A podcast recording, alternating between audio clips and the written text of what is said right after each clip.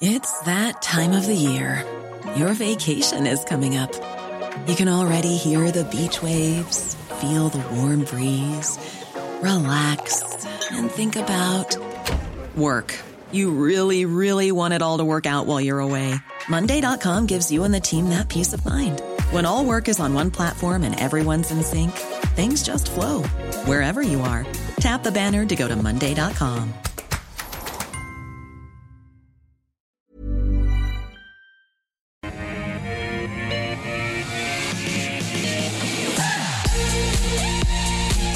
Hello, everyone. Uh, happy new financial year. Welcome back to Ausbiz and the call between now and 1 pm Eastern. We take a look at 10 stocks that you've suggested and uh, we put them to an expert panel for their guidance. I come up with the stock of the day. And uh, also today, being the, uh, the 1st of July, it's actually uh, um, 12 months since we started the calls portfolio. Um, if you're a regular viewer to this, um, uh, to this show, you'll know that any of the stocks that our expert panel gives a unanimous buy to goes into our fantasy portfolio. If that stock comes up again, even if it's in front of a different panel and doesn't get unanimous approval, it comes out. And uh, we've been tracking this since the 1st of July last year, so we'll be able to unveil the full year results um, in about half an hour's time. So uh, we'll take a look at how our fantasy portfolio's gone compared to the rest of the market. And because stocks come in and out, I suppose you could call it an active manager of the portfolio. So we'll see how we've uh, how we've gone against the benchmarks. It will be fascinating. That's coming up, and we'll go through our best performers in the portfolio, also the duds, uh, the best sector performances, and the like. So it will be fascinating. All right, let's welcome our panel for today, a regular on the program, Owen Raszkiewicz from uh, the Rask Media. Owen, how are you, mate? Welcome back. Great to be here, Kochie. Always a pleasure, mate. Um, happy new financial year. This is a special time. Generally, everyone cools down a bit yeah. today, but um, hopefully we can bring some new ideas for the new financial year. Uh, yeah, exactly right. Everyone's done their tax selling over the last couple of days, and we could just settle back down to normal again. And uh, and a newbie on the panel today, and a good mate of Owen's as well, Luke Winchester from Oracle Investment Management. Luke, great to have you aboard the call. Thank you for joining us. Yeah, thanks, Kochie. Hey, Owen. Uh, yeah, Owen and I have done an interview on, on his podcast before, so yep. uh, we're familiar. But um, yeah, stoked to be on, make the debut, and it's yeah. a it's a, it's a great list of stocks too uh, to yeah. jump into. Tell us about Oracle Investment Management. Sure. Well, I mean, the main thing that differentiates us, we're based out of Newcastle, so um, that, that's yeah. the first thing. But we're a uh, vertically integrated, so we um, we're an advisory group that feeds into the investment arm, which obviously that's where I'm based. Um, I manage our emerging companies portfolio, which is the small to mid caps. Which you know, uh, as I said before, a few of the stocks fall well and truly into my specialty there. But you know, we run large caps, international, some fixed interest right. as well oh. for um, you know out of Newcastle. Clients. That's fabulous because we also have, uh, we love uh, uh, our regional panellists, Andrew Wielandt uh, from mm. DP Advisor at Wealth Advisory out of Toowoomba as a regular. So it's great to have you aboard. That's fabulous. Yeah. All right. Let, us get into it. Got a busy show ahead. Uh, stock of the day. I thought this is one that's come up quite a bit on the um, on the call um, in the past. One of the if you like, more defensive stocks, foundation stocks that a lot of our experts uh, follow. The Charter Hall Long WALE Real Estate Investment Trust, uh, it's a REIT. Um, WALE means weighted average lease expiry. Um, so it's, it's in properties, blue chip properties with long leases to the top end of town and governments. Uh, it's come out and reaffirmed full year's earning guidance and upgrading next year as well. The REIT now expecting uh, financial year 21 uh, operating earnings per share of 20, just over 29 cents per security, a solid 3.2% beat on the last fiscal year. Company even more optimistic for this new financial year, tipping operating earnings per share guidance at an increase of 4.5% as its portfolio grows with purchases like the one third stake in Melbourne's Myer Bourke Street Mall. Uh, joining us later to hear from the uh, Charter Hall fund manager, Avi Anger is coming up um, in the next hour here on Ausbiz at 1:40. But um, Owen, what do you think of uh, of the trading update and uh, and also the Charter Hall WALE? Yeah, great, great announcement. Obviously, all round, it's you want um, a reputable fund manager to be buying good properties at opportune times. So, you know, I'm here in Melbourne. I'm about 500 metres from the Bourke Street uh, complex. And, you know, it's a bit quiet at the moment, but it's a quality asset in probably the most populous street in Melbourne. So to get a stake in that at this time and, and to fund it the way they have makes a lot of sense. Obviously, Charter Hall has a, a very strong reputation in the industry. And I mean, in this environment, Kochie, it's pretty plain to see that if you can gear um, a REIT pretty conservatively um, and you can also pass along a pretty good rental increase, and, and you can, um, you can your shareholders can take full advantage of that. I mean, what's really not to like about it for a small part of a portfolio? Um, it's growing modestly with you know passing yield of around about five to six percent in this environment. It's pretty favourable. Obviously, you have a lot of risks around property valuations and and spaces in the city, but when you're buying high quality assets, that that risk is mitigated, in my opinion. Okay, what do you think of it? Is it worth getting into at these levels? I think, you know, I speak to a few fund managers in the property side of things, and my current, um, I guess, feel for it is that across the board, if you're buying quality assets, you're going to be able to weather the work from home kind of malaise. And, and, and you know, from before uh, COVID, we saw about, I think it was about one third of people in Australia reported working from home anyhow. And that's hmm. obviously increased, um, which is having an impact on, on CBDs. But um, I think you know, for a small position, you'd have it as kind of like an alternative income position, in my opinion, in a right. portfolio. So you would have it sitting alongside, not replacing a bond exposure. And for that, you're moving further up the risk curve, but you're getting more yield. So for a small position, yeah, Kochie, I think the Charter Hall yeah. Long WALE rate is is something worth looking at. Okay. Um, uh, what what do you think, Luke? Um, look, it, it's hard to disagree with everything Owen just said. I mean, the acquisition today, it, it fits their uh, you know, modus operandi of, of, high quality assets. You picked up the Bourke Street Mall, but even the other two, it's a uh, you know distribution centre based up in Brisbane and a commercial centre with Bunnings as a key tenant in Perth. So, um, you know, all the metrics around the acquisition fits perfectly into their existing portfolio. Um, as far as you know, the stock today, I, I, completely agree with Owen. It depends on how it would fit within your portfolio, but I think you're getting that sort of five and a half to six percent yield in this environment. It's not too bad. I think it's quite low risk given the quality of those assets. Um, so yeah, for the investors who are seeking that income, um, and, and you mentioned at the top there, um, Kochie, it is a defensive sort of company, so you, you're never going to get explosive growth out of this business, but if you know what you're entering into, that six percent yield is attractive to you, then I have to agree. I think it, I think it has a place in a portfolio for, for yep. those sorts of investors. Okay. All right, let's move on to the stocks that uh, our viewers have sent in. And the first one is Bapcor, the Bapcor, the uh, um, automotive parts uh, company, just um, uh, has released its had an investor day uh, this week and announced its five-year strategic plan, which looks pretty impressive. Wants to open almost 700 new stores over the next five years, expand into Asia as well. Uh, they're big goals, Owen. What do you think of Bapcor?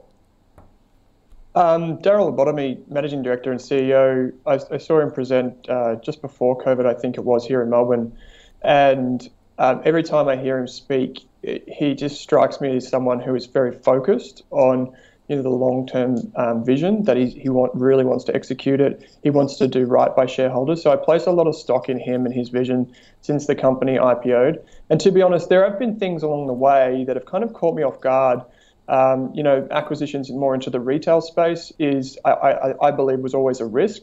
Although complementary to the, the existing kind of like trade servicing side of the business, um, I think they've done a good job at executing and the, the, for listeners' benefit and for Peter, who, who requested this one that we talk about today, I think the key insight with any of these automotive um, aftermarket parts businesses is that it's all about availability. You've got to have the SKUs in your warehouse, and that's got to be close to the mechanic. Because if any of us, all three of us on the call, if we take our car in to get serviced, we want it to be returned home fixed that night.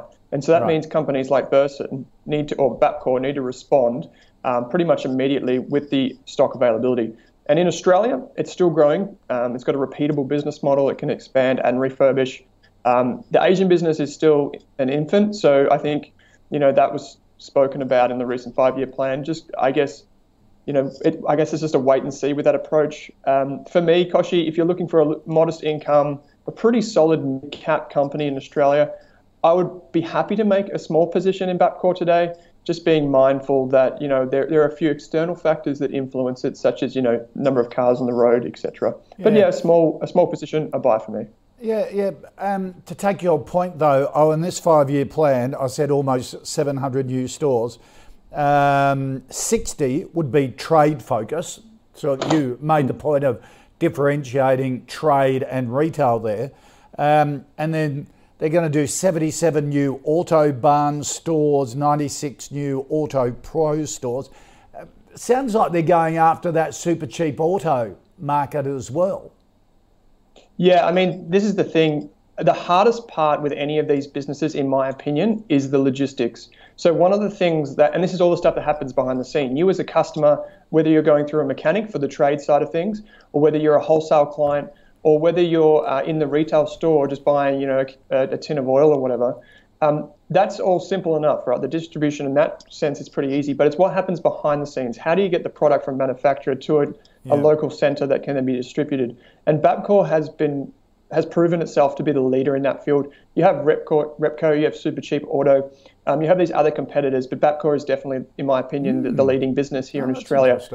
And there's one final thing I'll tuck on before I hog all the all the space from Luke, um, which is just that it's it's consolidating a lot of its assets, particularly here in Victoria, which are going to be more efficiencies out, going from you know 600 mm. picks um, per day to 600 picks per hour for staff. So it's pretty impressive. Yeah. Okay. That's great analysis, Luke. Um, what's your view on Bapcor? Yeah, look, I'll keep it brief. Owen's covered it really well. Um, we own it. I'll, I'll, disclose that in the in the in, in, my Oracle Emerging Companies portfolio. I really like the business. I love the management, just as, as Owen said. Um, and, and he, he, stole my notes here. I've got you know think of this as an inventory management system rather than uh, more than anything else. So um, I completely agree. You know, the targets they put out the other day, they're ambitious, but uh, this is something they've done, you know, ever since they've been listed. They've been willing to put out that really long-term guidance or, or medium-term guidance into the market, and by and large, they've hit those numbers as they've gone. Um, so, yeah, quite ambitious on the store rollout, looking to do about five percent uh, new stores a year. Um, looking to increase the penetration of their uh, their own branded products into these stores to, to, to, generate higher margins, the white labeling of the of the Burson brand.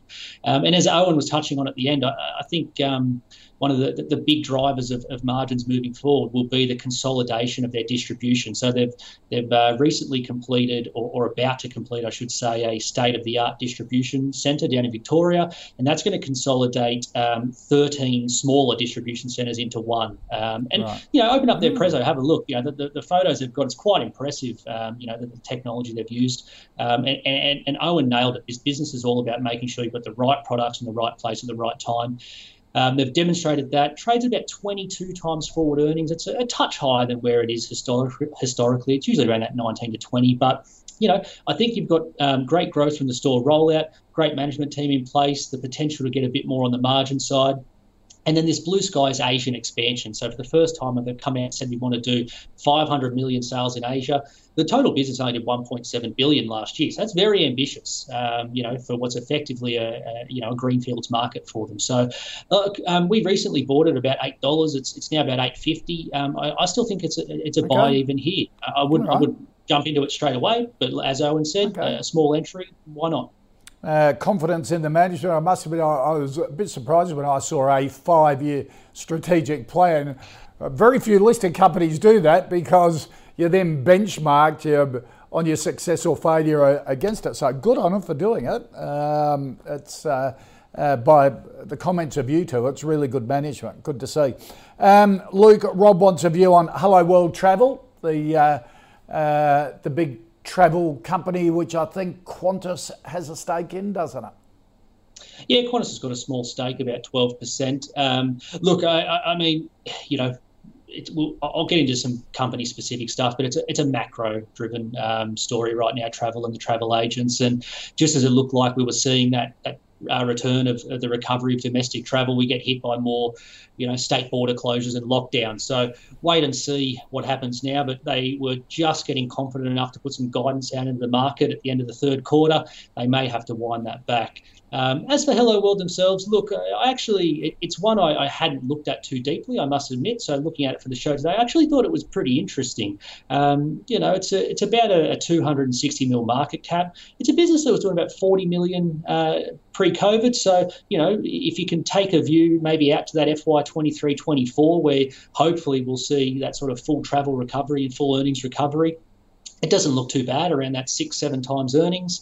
Um, CEO owns 25% of the business. Yeah. Um, and I think there's also some stability. They've got a whole of government contract um, for their uh, commercial travel segment. And I think, um, you know, while there's questions around corporate travel and the return of that, um, I, I, think no doubt the Australian government will really want to try and see the return of travel and, and really push for that, that normalisation. I think it's, it's, it's part of their um, you know, almost mandate on the government to mm. ensure that they're driving that recovery, you know, for, for, for us all. So um, I think that's a, a, real big positive for them to have that whole of government um, contract as well. So look, I'd have it as a hold just on the uncertainty yep. around, you know, like I said, the, the, closures and the lockdowns. The balance sheet doesn't look too bad. They've got enough liquidity to, to, to last them through um, at, at, current burn rates to the end of um, sort of 2023. And they were sort of hoping to get back to EBITDA positive by um, uh, December this year. So wait and see if that that, that gets wound back. Mm. But you know they've, they've wound back their cost base well. But I, would still just have it as a whole, just on okay. the, the, uncertainty of, of restrictions right now. Owen, hello world travel. Yeah, yeah. I, once again, Luke kind of, in my opinion, nailed it. Um, so you know it's it's a it's a smaller company. So um, for investors looking at allocating to this, you would have to think of it as a smaller position in a higher risk industry. Um, uh, uh, one of the things that jumped out to me, I don't know Hello World too well. Normally, if I'm looking for exposure to this sector, I would probably err on the side of Webjet or even Flight Centre, um, but probably in that order. So Webjet, Flight Centre, then Hello World. Um, the, the thing that jumped out to me is the alignment. So we've still got you know such great alignment in this business. Uh, yes, we, we've seen some share price weakness in recent times. Yes, um, the company's been propped up by a lot of government stimulus. I know, you know, myself, I uh, I purchased twenty nine dollar tickets to Sydney, mm-hmm. and I was absolutely delighted, and I did, you know, take advantage of of those sales to go and to buy more tickets for our team to travel as well. So, you know, those incentives definitely work, and they get that uh, total transaction volume, that TTV, up for Hello World. Um, the thing to be mindful of is, I guess, competition as well. Like longer term, how does that fare coming out of this this downturn?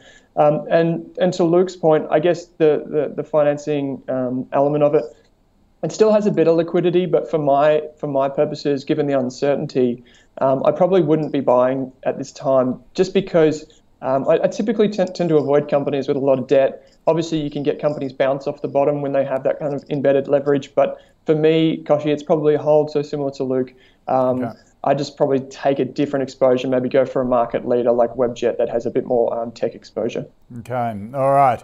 Um, Owen Ryan wants a view on Adairs, the big uh, homewares retailer that ramped up mm. its, uh, its digital footprint during COVID and did pretty well. Yeah, and that's the thing. Um, so the, the digital footprint is, is probably the key the key element here.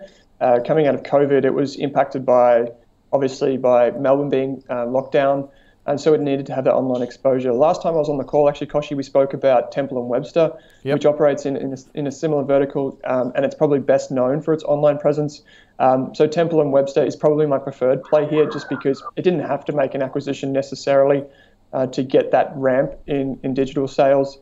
Um, that said, you know, Adairs, if you go to most shopping centres, you'll find one, um, and the, the, the physical stores are still growing pretty well. Um, we say stimulus checks in Australia. I don't see anyone walking around with checks per se, but um, we still have an impact from that, I think, in the financials. So, you know, extremely good free cash flow generation out of the business, really good dividend yield, at least trailing. Um, the question for every analyst, and I, am afraid I don't have necessarily any insight here um, that goes beyond maybe say what Luke could offer, um, but basically, is the is the growth sustainable? Um, we hmm. want repeatable business. We want repeatable, I guess, store rollouts if that's the case. Um, for me, it's probably a hold just based on that uncertainty, and I'd yeah. probably look to something like Temple, Templeton and Webster first. Okay. Uh, Luke, Adairs? Um, yeah, look, I mean, it, it's it was a fantastic result at the half year. Owen touched on it. Obviously, a, a big bring forward from with COVID. They were able to pivot online brilliantly, but um, you know, just got some of the numbers here 35% growth. It was basically all like for like. Um, there was no new stores there. That's all great leverage through to the margins, gross margins 60% to 66. Um, EBIT uh, margins from 12 to 25. I mean, a double of your EBIT margin um, is, is, is, a fantastic result anyway. You, you, you spin it. Um, look, it, it, it, trades cheap even on FY22 forecast about 11 times, but but Owen nailed it. It's, it's what do those outer years look like? Um, the, the, Bulls will say um, that, that, you know uh, they've, they've increased market penetration. They've got a very good membership system actually, Linen Lovers they call it, uh, and they drove some good subscription to that membership service, so that should see some ongoing sales. Um, I, I, have it, I have it as a hold as well, and and and um, they actually had an announcement the other day. Uh, they acquired a business called Mocka, um, and the announcement was they brought forward the uh, consideration to, to, pay for the remainder of this Mocka acquisition. Um, and if you run through the multiple that they uh, essentially brought forward, it implies that Mocka's second half earnings will be about flat on first half. And this was a business that was doing 33% growth um, in that first half. So straight away, the market goes, oh, there's some questions there. Like, how does this business do flat second half earnings when that trajectory was so strong? Um, is it sales have slowed down? Is it margins have increased? Um, is that being seen on the Adairs side of the business? Because Mocka is only about 10%, mm. so it doesn't, it won't drive the stock in and of itself, but it may, you know, point to what's happening at the wider group. So I think that's why you've seen this sell off just over the last week or so. Um, I think you know about five bucks back to that 450. Um, I, I, would just hold just until we get those full year results. There'll be more granularity on, on what exactly has happened there at Mocka um, with that slowdown. Is that a, is that across the wider group? Um, but you know, looking forward, it's it's it's cheap. It's still got very good growth, which you know maybe a little bit questionable moving forward. It looks interesting, but I just hold it just until you get more answers around that question uh, with Mocka. Okay. All right, good advice there. Um, look, Nick wants a view on LaserBond. Now, I don't think laser LaserBond's come up on the call before. It's a, a specialist surface engineering company. It says um, it uses energy from a high powered laser to bond surfaces and, and metals together, and has just done a deal uh, for that technology with a North American company.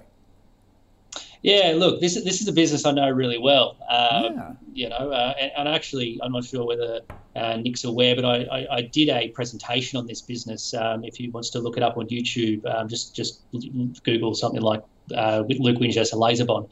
Um, yeah, you, you, summed it up there, Kochie, with what their technology is. So they effectively take a laser, um, a metal oxide powder, and they bond a microscopic surface to the piece of a, of a heavy machinery. And what that does is it, it, increases the wear life of the machinery anywhere from, from sort of three to even seven, eight, nine, ten times. Um, so it allows the, the, the, the, users of that heavy machinery um, to, to really lengthen their uh, maintenance cycles and, and provides real value to um, to, to the product. So um, their core business has been doing that for customers. So customers will ship them a piece of machinery, they'll, they'll code it with their laser bond solution, send it back, and that's been you know a, a very good business for them over over many years. Um, sort of grown between that 10 to 20 percent um, as the as the technology has, has sort of become more accepted. But the excitement around the stock and, and sort of what got me excited and a few others have, have, sort of now um, joined in, is they're looking to now license that technology overseas and, and seen a hmm. bit of success with it. You, you pointed out they've, they've signed up a, um, a US multinational engineering company. They've also got a, a, another one in the UK as well. And so, um, big potential for this business because you know, the licensing model similar to, to franchisees, it's just so capital light. You, are taking your technology, someone else is fronting up all of the capex, the sales, and, and you know all of the stuff that needs to go into to, to build out the solution, and you're just collecting license fees on top, and also some consumable fees from um, selling the uh, metal oxide powders. So, look, it's one that I really like. It's it's had a very strong run. I, I would actually hesitate to say it's still a buy even at these levels. Um, I, I would I would it's it's a small cap though. Um, keep that in mind for anyone looking at it. It is small. It is illiquid. The um, the, the, the, founding family still owns somewhere between like 40 to 50 percent of the business. So that's that's why it's so liquid. Um, but look, for a small position, and you're willing to take a two or three year view on on you know some genuine Aussie tech looking to go overseas, um, I, I, still really like this business. And, and, and, yeah, if you want to know more, just just check out that YouTube mm. uh, video I've put up. Yeah, I, I googled it. So, Nick, if you want a 26 minute presentation on it, go to Luke's YouTube one. I look terrific. I just skimmed through it. So, uh, yeah, uh, which is terrific for small companies like this to have such an in depth analysis on it. Uh, Owen, what do you think of LaserBond? Yeah, um, so I think of Luke as probably the original, the OG in terms of LaserBond.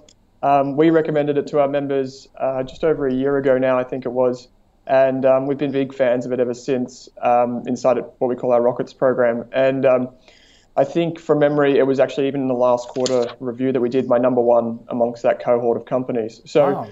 just to just to maybe add on um, some things just on the end of Luke's comments there. So basically, there are three divisions. Um, Luke touched on the technology division, kind of being this this uh, jewel in the crown, if you like, um, because it's it's effectively mostly margin. So it's a lot of margin that they get for just licensing the software, uh, the, the technology, sorry. Which um, up until you know COVID, they had some issues getting uh, you know boots on the ground and actually getting a meeting and making these deals happen. But we're starting to see it accelerate, and the interest based on what management is saying is actually peaking now. So um, the way I think about it is that the servicing business and the, the, products businesses, which are effectively, you know, bring the machine in or, you know, we'll come to you, um, maintenance and, and surface repairs. And then you've got the products, which is like OEM products and, and bespoke stuff. Um, the way I think about it is those two businesses actually support the optionality that's embedded inside LaserBond. Right. So without those two businesses, the technology business obviously wouldn't exist. Um, yeah. And so w- the way I think about evaluation of LaserBond is take those two businesses, which did slow down a bit in COVID, but are now accelerating out, and then you get all the other technology and the, the adjacencies that they're expanding into, basically on top of your valuation, and with you know extreme alignment, um, industry-leading tech. I think they're the largest. I could be wrong here, Luke, but I, I believe they're the largest um, surface engineering company in Australia now.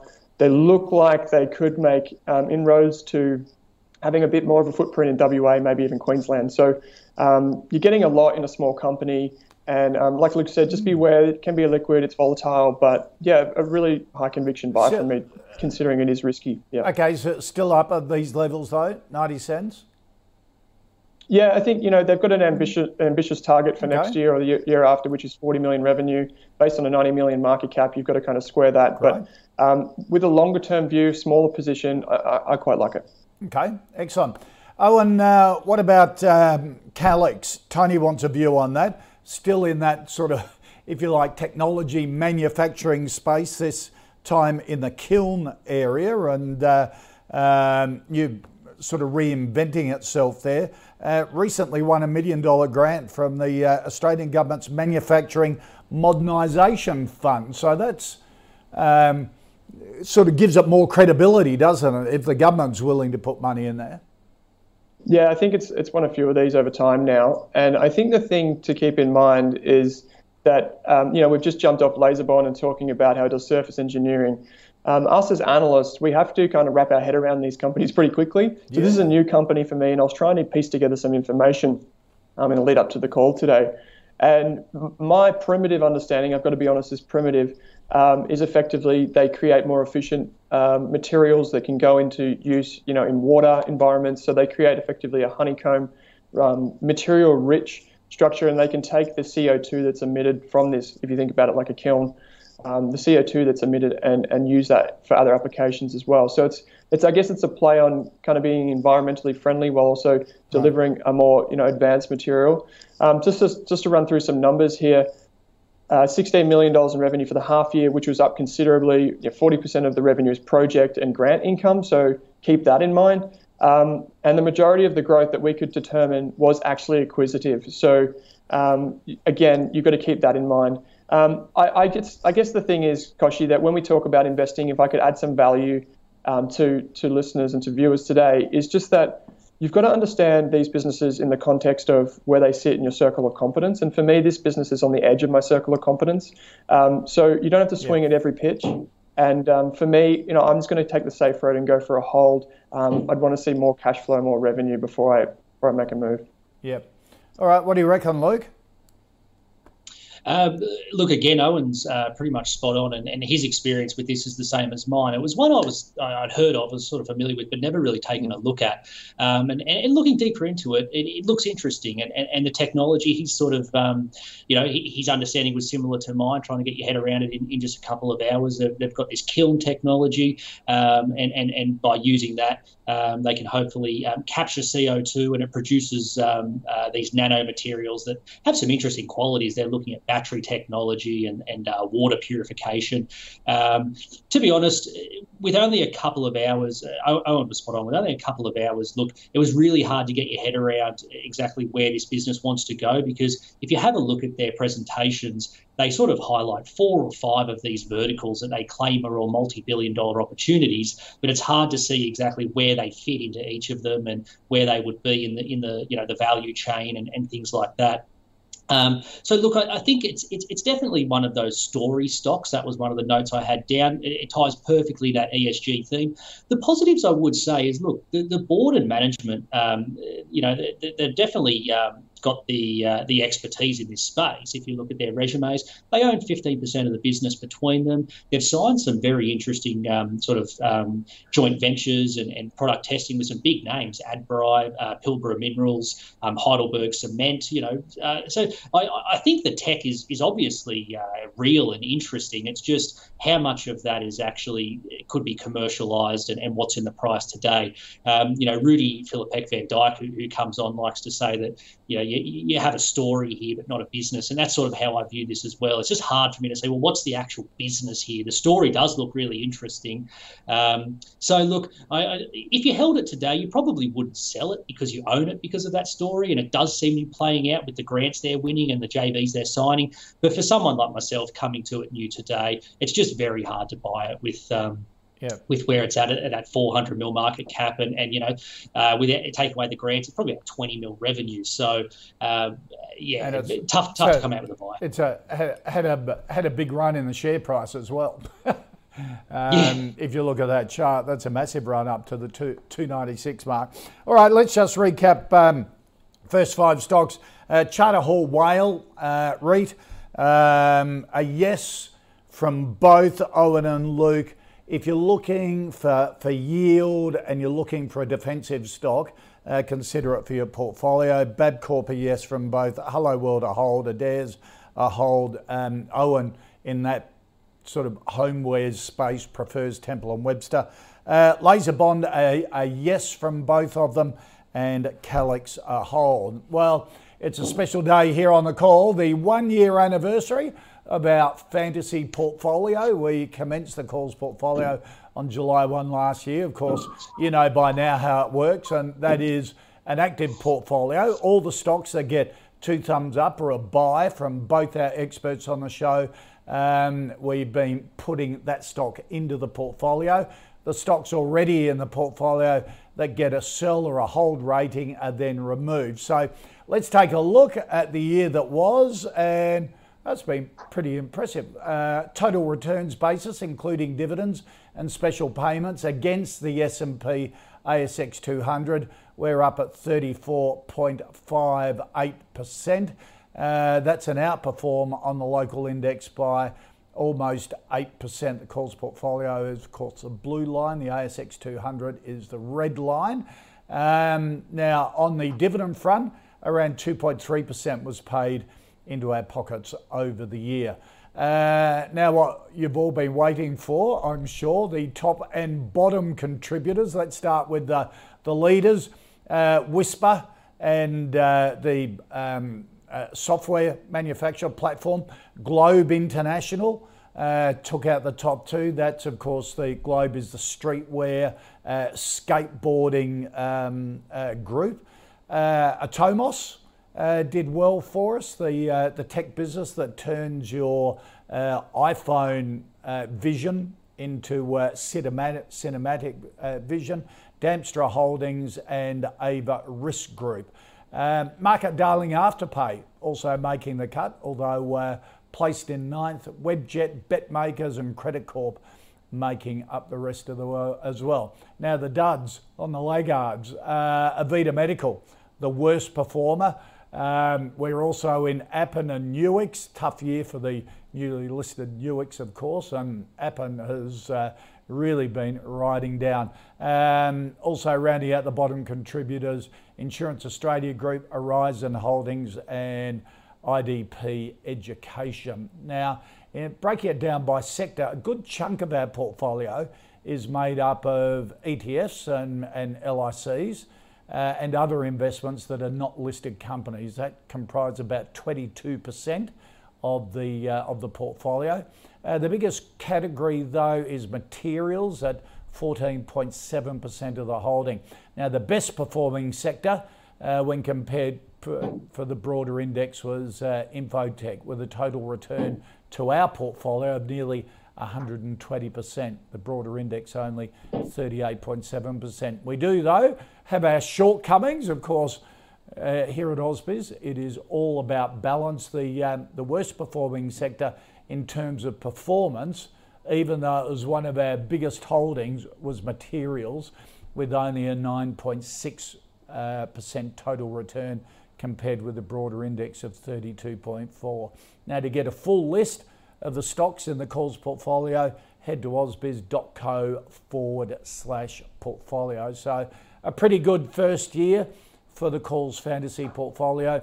On a quick programming note, uh, we just uh, assessed Charter Hall Long WALE uh, REIT a bit earlier here on the call. Avi Anger, the, uh, the fund manager there who uh, runs the portfolio, will be uh, joining the team in just over an hour's time here on Ausbiz. So hang out for that. All right, let's get back into uh, the stocks that you want us to take a look at. And uh, Luke, uh, Gareth wants a view on Energy One. Again, I think this is the first time this stock has come up on the portfolio. Uh, a supplier and developer of software and services uh, to energy companies and utilities. Uh, have you got a view on Energy One?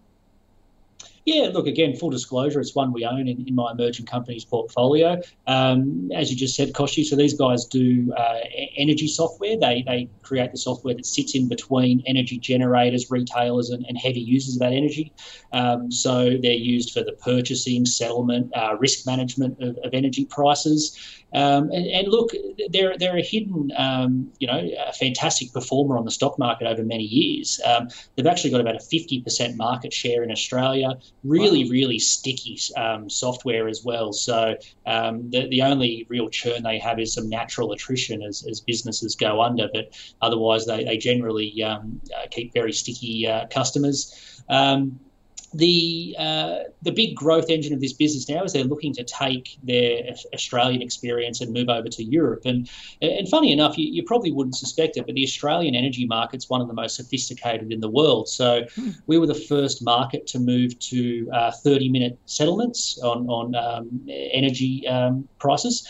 Um, and from October this year, we're actually going to move to five minute settlements and, and, and once again lead wow. the world. So um, when when um, Energy One takes their offering overseas overseas, they're actually very well regarded by, by some of these other countries because the Australian market is, is well known to be highly regulated, um, highly complex, and the software that sits in between and manages all that is, is obviously uh, very complex, very sticky, and, and, and that's why EOL does so well. So only about a 5% market share in Europe. That's where all the growth is going to come from. Okay. Um, you know, trades on about 30 to 35 times next year's earnings, which is not cheap, but for software, that's about average. You know, you, you, you, most software businesses trade at that uh, more premium market multiple. Um, it's giving you good growth, about 15 to 20% a year. Um, some acquisitions in there, but they've digested them. So now it's going to be organic growth, you know, really driving those acquisitions over in Europe to try and get some organic growth. Um, management and, and, and the board own, again, it's, it's very liquid, bear that in mind. Um, they own somewhere like 50 to 60% of this business. Um, but yeah, it's one to, to, to, really have a good look at if you've never looked at it before. Um, very interesting business, going strong. Look, at these levels, I would actually still have it as a buy. Mm. You know, I think that multiple quickly comes down. Um, I wouldn't chase it though. Bear in mind, like I said, it's a liquid um, to the point where even sort of twenty to $25,000 parcels could really move this stock. So, so be patient with it. But even where it is now, I would, I would, I would have it as a buy. Okay, so uh, dribble any investment in. Um, Owen, what do you think of Energy One? Yeah, I, I agree with everything Luke said. If this is the first time LaserBond's been on the show and Energy One, I think it's a delight that he and I got to talk about it, yep. or both of them. Um, so Energy One is the company that I've loved to, I would love to own, but I haven't been able to for a very long time. And the reason I haven't been able to own it is because, um, unlike Luke, we run a membership service and we have many hundreds of investors trying to buy shares at any one time, and there simply aren't enough Energy One shares to go around. Fortunately for the, the calls fantasy portfolio, it can go in and not worry about liquidity because I'm going to give it a, a buy as well. Right. Um, just on the basis of what Luke said, that it is you know quite volatile because of that illiquidity. Um, so some of the things to keep in mind is that Energy One is you know has extreme um, insider ownership. Um, it's it's got a talented management team, super sticky to the point where it's almost too sticky because it makes it a little bit harder to grow when you're a bit mature in the markets. But that's why we've seen them execute some pretty um, calculated um, acquisitions. You know, they've got uh, Contigo in the in the UK, and they've got uh, e- Easy Energy in in France. Um, these are businesses that have a long growth runway. Um, the, the, it's actually if you actually dig into the SaaS multiples, so the software as a service multiples, you typically don't think of like an energy software business as having SaaS multiples. They're probably some of the best on the ASX. So of all the technology companies, some of the some of the I guess the cons, if that was the pros list, the cons would be you know the illiquidity. So keep that in mind. Um, be very um, calculated in how you position yourself when you make trades. Um, you know, I want to see more cash flow generation. I think the business is more than capable of that. It's on a pretty high multiple at the moment, but going forward, as they get synergies out of those um, European businesses, they'll we'll see cash flow tick up. Um, and obviously, just valuation, you're paying about six times sales. But again, as Luke said, it's a compounder. It has been for you know five years. Um, a really impressive smaller business um, that could make a very handy addition to a, to a portfolio. Yeah, absolutely. All right, great analysis. Thank you for that, you two. Um, now, Charles Owen wants uh, your opinion on Data3, another uh, information technology IT company. Mm. Yeah, so Data3 is much larger business, much, much yeah. larger. So um, it's a really interesting business. It's, it's kind of been a few through a few phases in its lifetime. Uh, Data3 is one of the largest, if not the largest, in Asia, Asia Pacific for this IT servicing um, type of business. So that means that it doesn't, it's not, you know, a, a public cloud business. It doesn't have Amazon. Uh, it's not building its own servers to compete against Amazon necessarily, although it does do private cloud environments. So it's basically IT, IT solutions alongside, you know, um, enabling um, a cloud environment. So think about if you have a business and you're in lockdown in Sydney and then all of a sudden you need to move and transition quickly to an online environment fully cloud based, a company like Data3 will help you do that. Mm. And so um, over the last years, we've seen an explo- uh, last few years, we've seen an explosion in its cloud-based businesses. as There's been this massive move to work from home, and that's really what's led kind of this recovery in the share price, and, and really just you know, I guess exponential growth in the in the top line. Some of the things to keep in mind is that um, you know, although 62% of revenue is under longer term contracts, you still have a bit of that project revenue. Margins do tend to be a bit thinner than your standard technology business, so keep that in mind. Um, it targets larger customers, enterprises, etc. So if there's any sort of brand reputation damage there, um, you know, you might that would be a key risk in my mind. But no debt, 68 million dollars of cash, um, bit seasonal with thin margins, but you know, a really impressive business for the long haul. I think, like Technology One, which is a similar business on the ASX.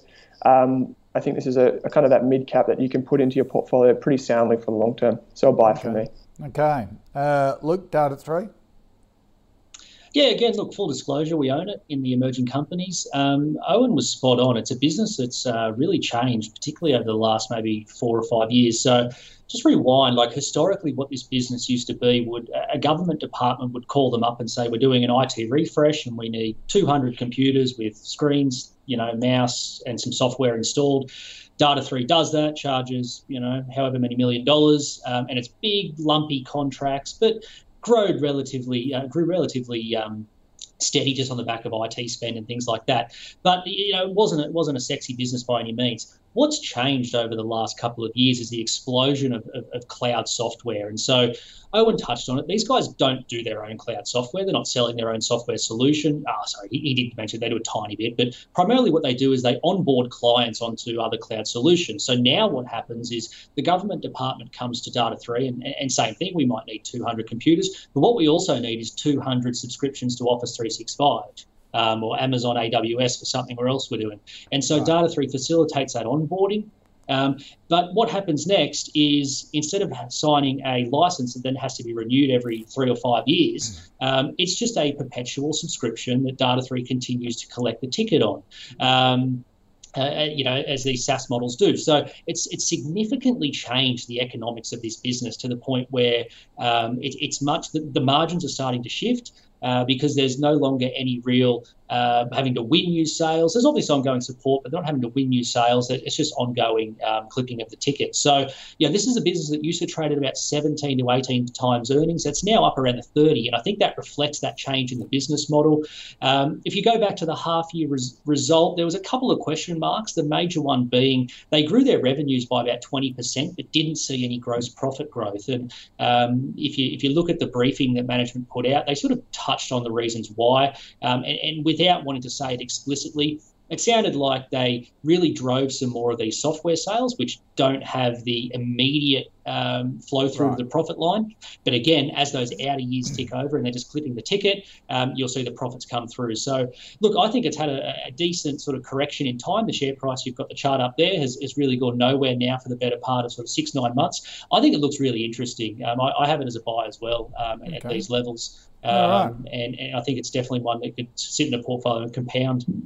Okay, great. Um, now, Luke, Braden wants a view on Veem. Um, it's in the, um, uh, they say it's in the marine propulsion and stabilisation system business, which they do everything from luxury motor yachts to ferries and defence industries. Uh, share price has been on a tear recently because uh, they won a contract with the uh, the government sub- submarine refurbishing uh, in Adelaide at the moment. What do you think of Veem? Yeah, look, another uh, family-owned business. So the uh, Miocevich uh, family, they own 60% of this, and, and Veem's actually their initials, I believe. Um, look, so yeah, primarily focused on uh, marine propulsion, which is their propeller business, do a bit of defence stuff with the submarines, as you mentioned. What's really got the market excited about this business, though, is they're focusing on gyro stabilizers, which um, are installed into a ship and at the flick of a button, these gyro stabilizers spin at you know uh, insane revs per minute, and they counteract the effect of a boat rolling. Um, uh, jump onto uh, onto YouTube on, and, and, you know Google Veem gyro stabilizer. They have some videos on YouTube that show you know when these things turn on and off. It's it's it's pretty amazing actually to huh. see it in action. Um, so what's got the markets excited is they have a, world leading product, basically. It's head and shoulders above any sort of peer globally um, in the sense that it's, it's, it's, a much more powerful gyroscope um, and it allows for it to be installed in much larger uh, vessels. So they're now able, to, uh, historically, this has been a product for sort of, you know, small yachts and things like that. They can now target much larger vessels, you know, defense, uh, military, um, you know, uh, passenger vehicles, things like that, ferries. So that's what's got the market excited. They're getting some decent traction so far. They're, you know, they've seen decent growth. They've got it up to about four, five million uh, sales a year. These gyroscopes. But so confident management are that they can really grow this business. They've already got a factory that can produce 100 million worth of the gyroscopes uh, already done. So, look, it's one that I think it, the price has run really hard, which is why. I would hold it rather than buy it today. I wouldn't chase it, but definitely keep an eye on it. Really interesting business, doing some really cool stuff. Gee, you're a real YouTube addict, aren't you? Uh, I've, I've, I've, just done this as well. It is very impressive, these gyroscopes. Yeah, Problem yeah, was I had the sound turned up, but anyhow, yeah, that, uh, that's amazing technology. Uh, yeah. Owen, what do you think of Veem? Uh, I don't really have much more to add beyond what, what Luke just mentioned, but um, yeah, I, I, again, I saw some actually product demonstrations myself, and um, it's actually pr- very impressive. And just some of the applications, you know, you can imagine if you have a super yacht or, or some sort of um, commercial vehicle, you don't want propellers, you know, swimming around when you're when you when there are people swimming yeah. around, when there are things in the water like nets, uh, anything like that. And if you're if you have a defense craft Obviously, if you're firing a missile, for example, you want to be as stable as possible. So this is basically the lowest intrusion on the vessel. You don't necessarily need to take it out of the water to install it. Uh, there's so many benefits that save time and effort. Um, again, really interesting business, has shot the lights out. So just in summary, um, good business. I just have it as a hold based on valuation. Yep. Okay. All right. Uh, Tom wants a view on um, Owen uh, Volpara Health, the uh, uh, the breast imaging analytics business. Mm. Yeah, so Volpara is a business that we've had a lot of conviction in for quite a while. And um, we've spoken to Ralph Highnam, who's the PhD um, and a co-founder, but basically the, the founder and, and, CEO of the business today. Um, so in the last 24 months, uh, uh, maybe I'll just start with what the business actually does. So the business actually used mathematical formulas and imaging to um, calculate a woman's breast density, and from that you can figure out what the, the, the risk is based on you know a, a sample size. And um, the company's focusing on the US. It's a Kiwi business listed in Australia, but it's focusing on the US, where the, the catalyst was um, an FDA, uh, the FDA making it mandatory for, for all clinics to give women a breast density score after they got a mammogram, um, which we haven't seen mandated yet. Obviously, there's been a lot going on in the US with elections and, and COVID. But um, I guess some of the things to keep in mind is that it's a SaaS business it's, it's run by people that have a scientific background, very technical heavy, lots of alignment. Um, they have made a few acquisitions in recent times, which has boosted market share to around about 30% of all clinics and screening centers in the US. Um, they've also made some, uh, I guess, strategy changes. So um, our conviction has lessened. Um, there are a few things in the recent announcement. For example, it looks like annualized recurring revenue is actually above what they expect revenue to be. So I don't we couldn't kind of square that one how you could have mm. an estimate of that annualized revenue based on the current customers to be above where you expect revenue to be. Um, it doesn't really make sense to us. Um, the other thing is that there's been a kind of change of strategy. So traditionally, um, the business is focused on technicians like radiologists, etc., doctors going to trade shows, etc. During COVID, they pivoted to be focused on the on the woman and getting her uh, aware of what's available for her when she goes for one of these screens um, and now they've gone back to do kind of the doctor centric thing. Right. Um, so really interesting business, still burning cash, high valuation. We have it as a buy recommendation. Um, but it's kind of on the edge in terms of being between a buy and a hold. So I would exercise caution. I'll go a speculative buy at this stage, Kochie. Okay. All right. Luke, Bob Volpara? Yeah, look, it sounds like one that Owen probably knows a little bit better than me. Um, I, was, I, was, familiar with it a, a, couple of years ago. I had a, a bit of a look, and, and, it wasn't until looking at the list today I sort of came back to it. And I must admit, I was really impressed by that statistic that you know they've got 32% of women in the US have had one of their products applied to them when they have a breast screen. So it's a significant penetration for a um, you know small NZ slash uh, Australian business. We'll, we'll, take the, the claim now on the ASX. um, it's not small, you know, 300 mil market cap. Um, still, still unprofitable, but but consensus has it getting there, sort of FY24. Um, growth is pretty solid, you know, even though they've sort of put some acquisitions on top, trying to back out those acquisitions. I still have them doing maybe about 20% organic growth, which is, is not too bad, but um, you, are paying about that 10 times recurring revenue. You, you, you, may want a little bit more, but in that medical space, it is it is a lot stickier. So that probably um, you know compensates there. Um, and I found it impressive as well that they've been able to grow their, their average revenue per user. Um, some of that through the acquisitions, but uh, they're looking now at, at, at sort of uh, moving more to a, a, platform of solutions rather than just selling one solution to, to a clinic. They're trying to upsell um, some of the others they have. Look, I'd have it as a hold, um, just on that valuation. The, the business looks fantastic. Their, their, tagline, I jotted it down here, saving families from cancer. So it's a business, you know, we hmm. all hope does extremely yeah, you well. Want, you want it to succeed. yeah, for sure. But just that valuation at 10 times, yeah. as, as, as I would said, a couple of not red flags, but orange flags in, in the last report, I, I would put a hold on it. Okay. All right, and our final stock, uh, we need to get through this one pretty quickly, guys, because we're running out of time.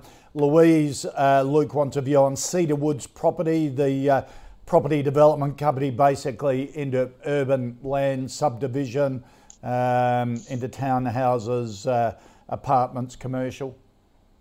Yeah, look, they're a very diversified um, developer across across land and, and, and the actual um, construction themselves, and even geographically. Um, primarily WA, I think fifty-seven percent in WA, but, but a little bit in Victoria, Queensland, South Australia as well. Um, they're, they're, doing really well. Like, you know, anecdotally, you know, we've heard about WA property for, for a while, and, and they're now seeing it in their numbers. So they, they recently upgraded from from twenty-nine million to thirty-two million forecast NPAT, and um, uh, they've, they've advised of, of record pre-sales now uh, twice in just the last few weeks. So that's gone from 426 million to, to 439. Um, look, historically, it's been a, a, steady but a, but a lower growth business. It's it's not really my style. It's sort of you know come back to we sort of bookended the conversation with Charter Hall, uh, Long WALE, and then now these guys. Um, but you know, for, for certain investors who, who, who want that more defensive outlook, um, you know, it, it, can certainly do the job. Okay. Um, and, and, even you know the short term momentum they've got. Um, bear in mind that even they flag they're sort of at the mercy of, of, of, housing stimulus and policies. But right now, that's supportive. Um, they're, they're in a nice little upgrade cycle. So for, for the right type of investor, I'd actually wouldn't hesitate to buy this. Okay, Owen.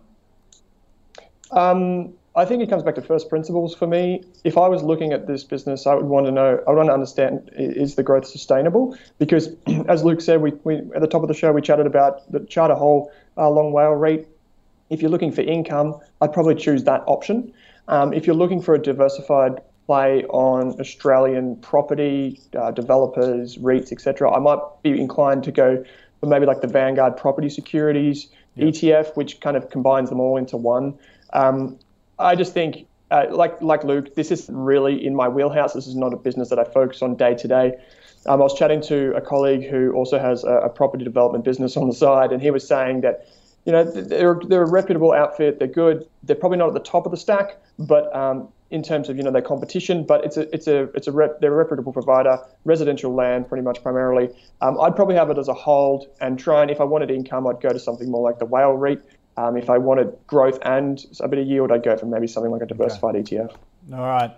Uh, Owen Raszkiewicz from Rask Media, great to see you, mate. Thank you very much. Luke Winchester from Oracle uh, Investment Management. Uh, great to have you aboard. It's fabulous. Yeah, thanks, Get you back again soon. Uh, thank you, chaps. Uh, we just uh, finish on our final five stocks. Uh, the guys are a yes on Energy One, a yes on Data Three, uh, a hold on Veem. Um, Volpara, a hold from Owen, speculative buy from, uh, uh, sorry, speculative buy from uh, from Owen, and a hold from Luke and Cedar Woods a yes from Luke and a hold from Owen. Um, that's our show for today. If you want any stocks you want us to cover, stick in them in an email. Uh, the call at ausbiz.com.au or tweet us using the at ausbiz TV handle. Don't forget, if you want to see all the stocks in the calls portfolio, ausbiz.co forward slash portfolio. And don't forget to subscribe to the full wrap up of the day, the COB newsletter. Uh, you get Scuddy's View, a link to the COB podcast, or links to the most popular videos um, as well. And uh, you can subscribe to all of that, ausbiz.co forward slash the COB. Startup Daily Show this afternoon. Um, they're joined by Piet Polman as his company Zhik uh, sets off for the Olympics with its sailing gear. That's coming up on the Startup Daily Show. A lot more of Ausbiz happening next after this.